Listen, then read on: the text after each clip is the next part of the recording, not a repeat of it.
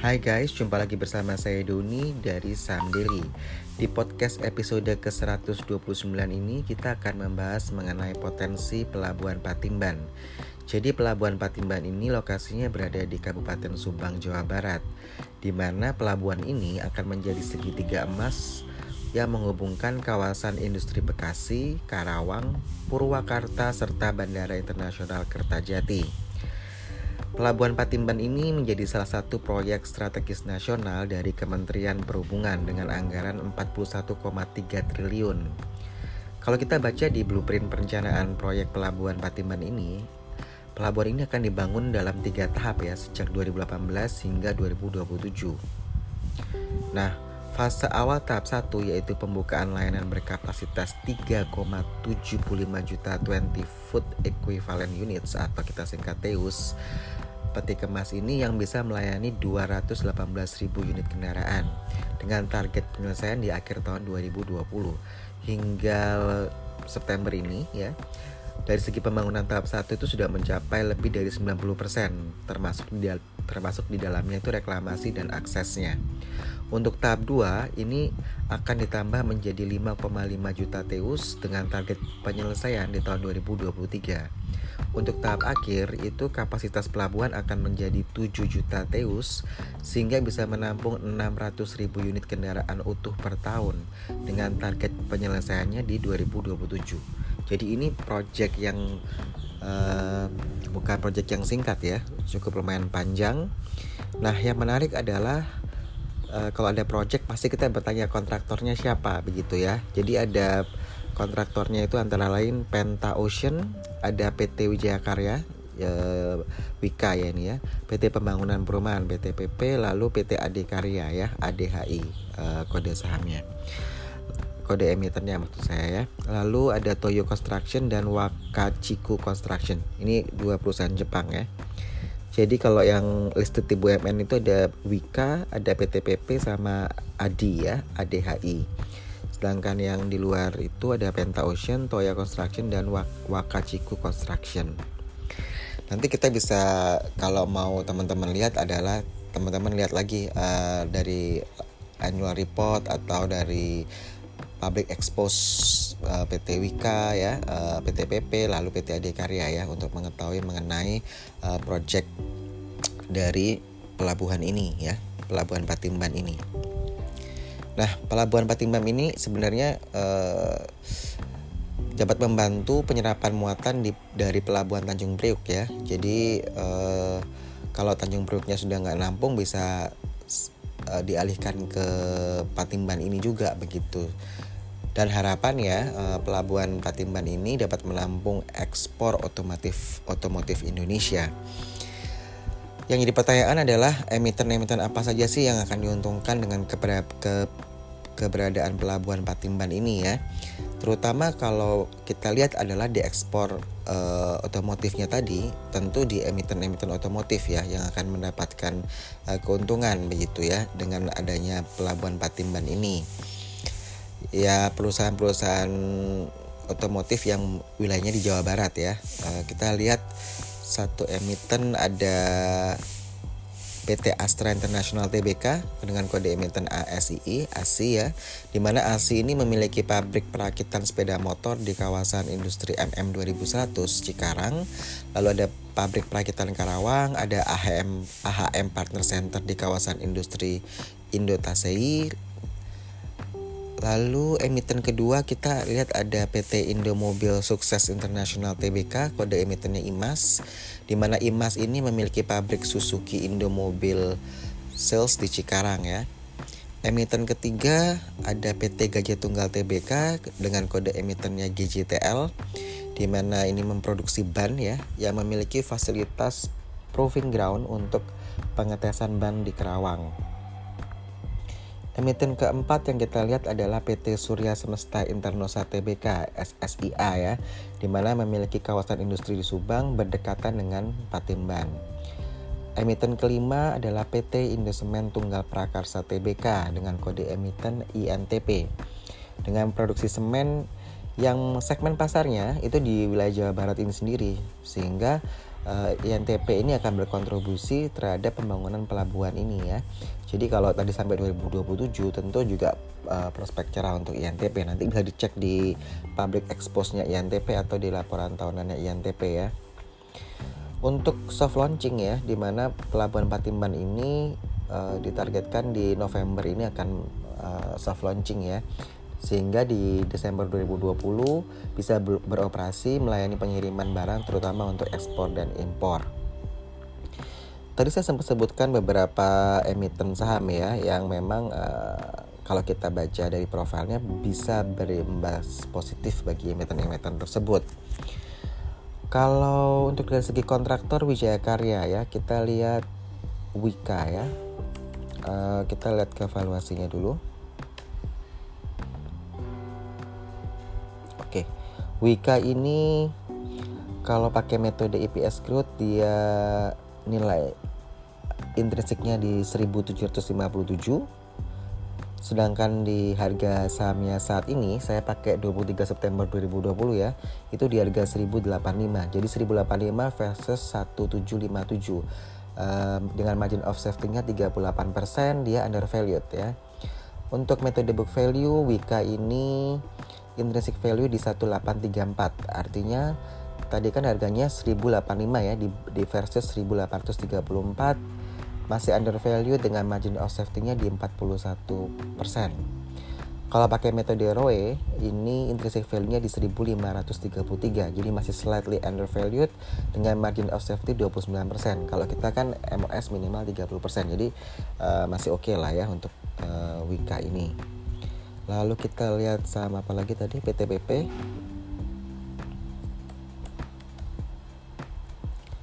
PTPP ini harga sahamnya per 23 September 2020 di 815 kalau pakai metode EPS growth dia intrinsic value di 1767 jadi masih undervalued dengan margin of safety-nya di 54% metode book value intrinsic value-nya di 1783 margin of safety-nya di 54%, metode ROE intrinsic value-nya di 1757 ya.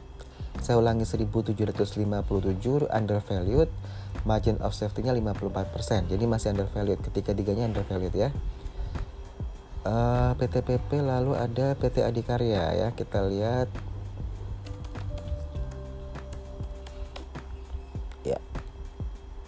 PT Adikarya ini harga sahamnya di 505 sedangkan intrinsic value dari metode EPS growth itu di 1585 margin of safety-nya di 68% kalau pakai metode book value intrinsic value di 1605 margin of safety 69% undervalued ya. Lalu metode ROE intrinsic value-nya di 1573 uh, masih undervalued dengan margin of safety 68%. Jadi ketiga metode ini masih undervalued untuk uh, ADI ya, ADHI. Kalau kita mau lihat growth-nya sebentar perlu dibahas enggak ya sebentar saya masuk master data dulu untuk yang PT Wijaya Karya Wika ya untuk Wika memang kita lihat uh, cashnya menurun ya. Dari segi balance sheet cashnya menurun uh, 32% minus 32% dari awalnya 10 triliun menjadi 7 triliun. Untuk aset juga turun dari 59 triliun menjadi 57 triliun. Equity sebentar liability dia naik dari 42,8 triliun ke 43,8 triliun jadi naik 2% ya. Untuk equity-nya dia turun turun 17% ya dari 16,5 triliun ke 13,7 triliun. Untuk sisi revenue ini saya pakai yang annualized ya 2020 nya uh, dia turun 48% dari 27 triliun menjadi 14 triliun untuk gross uh, sorry net profitnya dia dari 2,2 triliun turun menjadi 501 miliar ya. Turun 78% untuk cash flow juga operating cash flow investing financing CFO nya hmm, kurang baik ya di Wika Wika ini. Kita lihat dari sisi per ya pernya dia 2020 di 19,4 untuk PBV nya di 0,7 cash ratio di 0,2 DER nya di 3,19 ROE nya di 3,6 persen. Itu Wika lalu untuk PTPP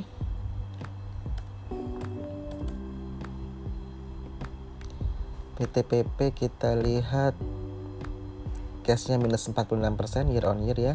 Dari 9,1 triliun menjadi 4,9 triliun ya.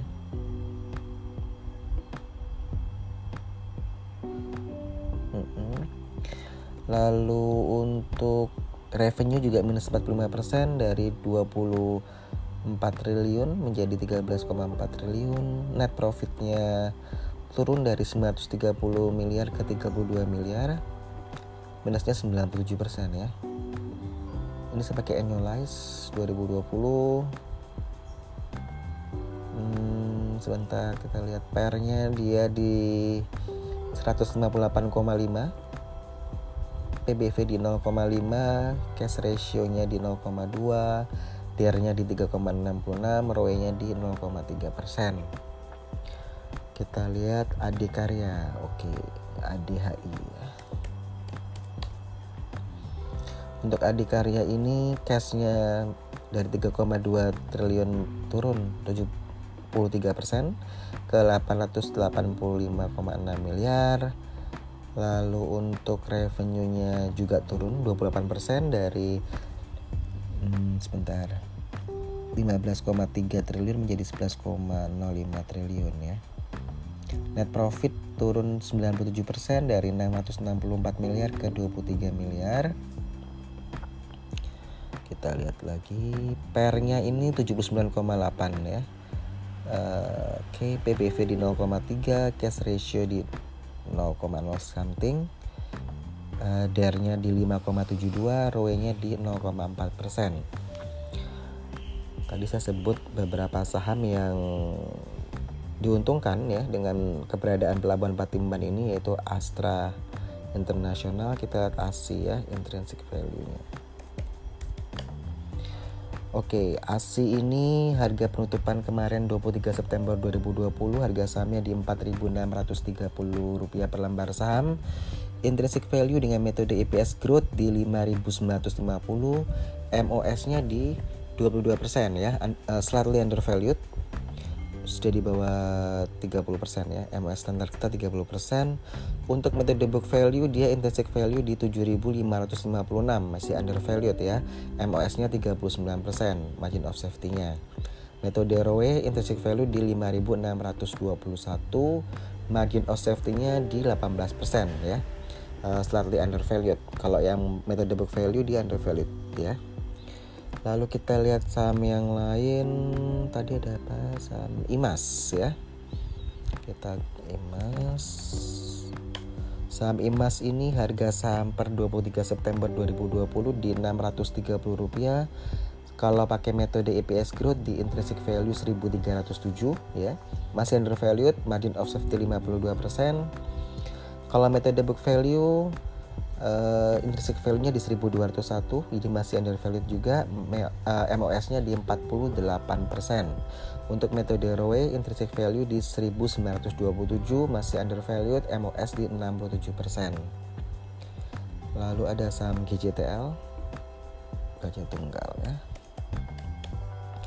GJTL ini harga saham ditutup di harga 424 pada tanggal 23 September 2020 intrinsic value metode EPS growth itu di 1468 margin of safety 71% masih undervalued metode book value intrinsic value di 1387 undervalued juga MOS nya di 69% untuk metode ROE ini intrinsic value di 1757 MOS nya 76% masih posisi undervalued lalu saham yang keempat kita lihat ada SSIA ya.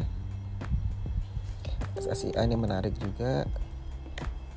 Oke SSIA ini harga sahamnya 430 rupiah. Kalau metode EPS growth-nya intrinsic value di 622 masih undervalued, MOS-nya 31%, metode book value, intrinsic value di 579, MOS-nya di 25%, slightly undervalued.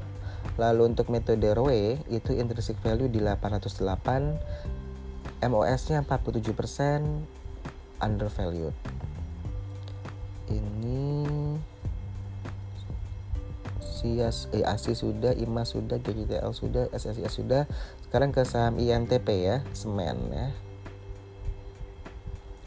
INTP. Oke. INTP ini harga sahamnya per 23 September 2020 di 10.525, intrinsic value-nya di 6.989. Jadi overvalued ya kalau menggunakan EPS growth. Uh, margin of safety-nya di minus 51%. Untuk metode book value, intrinsic value-nya di 7.777 overvalued ya. MOS-nya minus 35%. Untuk metode ROE, intrinsic value di 6.394. Eh, Saya ulang ya. Untuk INTP, metode ROE, intrinsic value-nya di 6394 overvalued ya. MOS-nya minus 65%. Oke, benar. Ini menarik untuk INTP dia uh, overvalued ya kita lihat INTP ini dari segi valuasi ya oke untuk cashnya dia naik 2% dari 7,6 menjadi 7,7 triliun. Lalu untuk liabilitiesnya dia berkurang 24% dari 4 1,6 triliun menjadi 3,4 triliun. Equity-nya dari 23 triliun naik 2% menjadi 23,5 triliun. Untuk revenue dia turun 23% dari 15,9 triliun menjadi 12,3 triliun annualized ya net profit dia minus 49% dari 1,8 triliun menjadi 940 miliar operating cash flow-nya CFO di 499 miliar ya. Untuk PER, PER-nya di 41,2 PBV di 1,6, cash ratio 2,9, DER-nya di 0,15, ROE-nya di 4%. Saya pengen tahu SSIA ya, sebentar. Untuk SSIA ya, cash-nya dia minus 28% ya dari 1,5 triliun turun ke 1,1 liabilities dia minus 3% dari 3,6 triliun ke 3,5 triliun. Equity dia minus 4% dari 3,9 triliun menjadi 3,8 triliun. Revenue dia minus 27% dari 4 triliun menjadi 2,9 triliun. Net profit dia mengalami kerugian ya uh, eh, 246 miliar. Dari posisi sebelumnya itu 92 miliar net profitnya jadi dia minus 366 persen CFO masih minus lalu net sebentar PR nya di minus 8,2 PBV di 0,5 cash ratio di 0,7 DER di 0,92 ROE nya minus 6,5 persen. Uh, jadi boleh pikir-pikir ya untuk ini karena fundamentalnya uh, kurang ya tetapi kalau melihat potensi ya boleh begitu. Jadi kadang-kadang itu valuasi itu hanya sebagai gambaran uh, secara angka tetapi ketika kita bicara mengenai analisa kualitatif yaitu mengenai projection ke depan potensinya nah itu bisa berbeda ya. Dan kadang-kadang walaupun fund fundamental tidak bagus ya tapi kalau potensinya dia bagus nah bisa jadi uh, mutiara hitam ya mutiara terpendam gitu sebenarnya dia uh, SIA ini SSIA ini kalau kita lihat ya karena efek corona juga ya. Kalau sebelum-sebelumnya sih nggak bagus ya. Dia 2016 itu net profit di 62 miliar 2017 net profit di 1,1 uh, triliun. 2018 dia net profit 38 miliar 2019 di 92 miliar. Tapi kalau teman-teman misalkan ragu ya bisa gunakan data intrinsic value ya yang 2019 ya. Karena kita anggap bahwa tahun 2020 itu anomali karena ada yang namanya uh, COVID begitu ya. Kalau pakai data 2019 SSIA ini uh, dengan metode EPS growth ya current share price-nya itu di 430 ya harga saham 23 September 2020 sedangkan intrinsic value-nya di 912 jadi MOS-nya 53% undervalued metode book value ya uh, intrinsic value-nya di 945 undervalued MOS-nya di 55% metode ROE itu intrinsic value di 843 undervalued MOS-nya di 49%. Itu untuk SSIA. Jadi kalau kita pakai data 2019 ya, itu uh, bagus SSIA ini gitu. Jadi dia terkoreksi karena Covid begitu ya. Jadi ini Anda bisa gunakan uh, sebagai pembanding ya bahwa bukan berarti kalau 2020 itu fundamentalnya jelek, tahun-tahun sebelumnya jelek juga enggak ya, seperti itu. Coba INTP ya. Kita lihat untuk yang base 2019 dia masih overvalued semua sih ketiga-tiganya begitu itu aja ya jadi untuk teman-teman yang uh, masih punya database yang tahun 2019 ya uh, bisa gunakan aja. Itu sebagai patokan untuk menilai uh, valuasinya begitu ya. Sedangkan kalau pengen yang actual yang 2020 ya Anda bisa gunakan valuasi data 2020 tapi kalau menurut Anda bahwa empat tahun atau lima tahun sebelumnya dia bagus loh hanya karena covid dia minus. Jadi anda bisa sebagai gambaran untuk komparasi ya anda bisa gunakan data 2019 untuk valuasinya oke sekian dulu dari saya. Semoga podcast di episode yang ini bermanfaat buat teman-teman. Terima kasih uh, atas masukannya di DM Instagram Saham Daily di mana banyak yang tanya tentang pelabuhan Patimban ini ya. Eh, saham-saham apa saja yang menarik untuk uh, hingga 2027 ya kalau kita lihat potensinya ya. Seperti itu. Jadi lebih ke jangka pan jangka menengah panjang begitu ya semoga ini bermanfaat. Saya Doni dari Sam out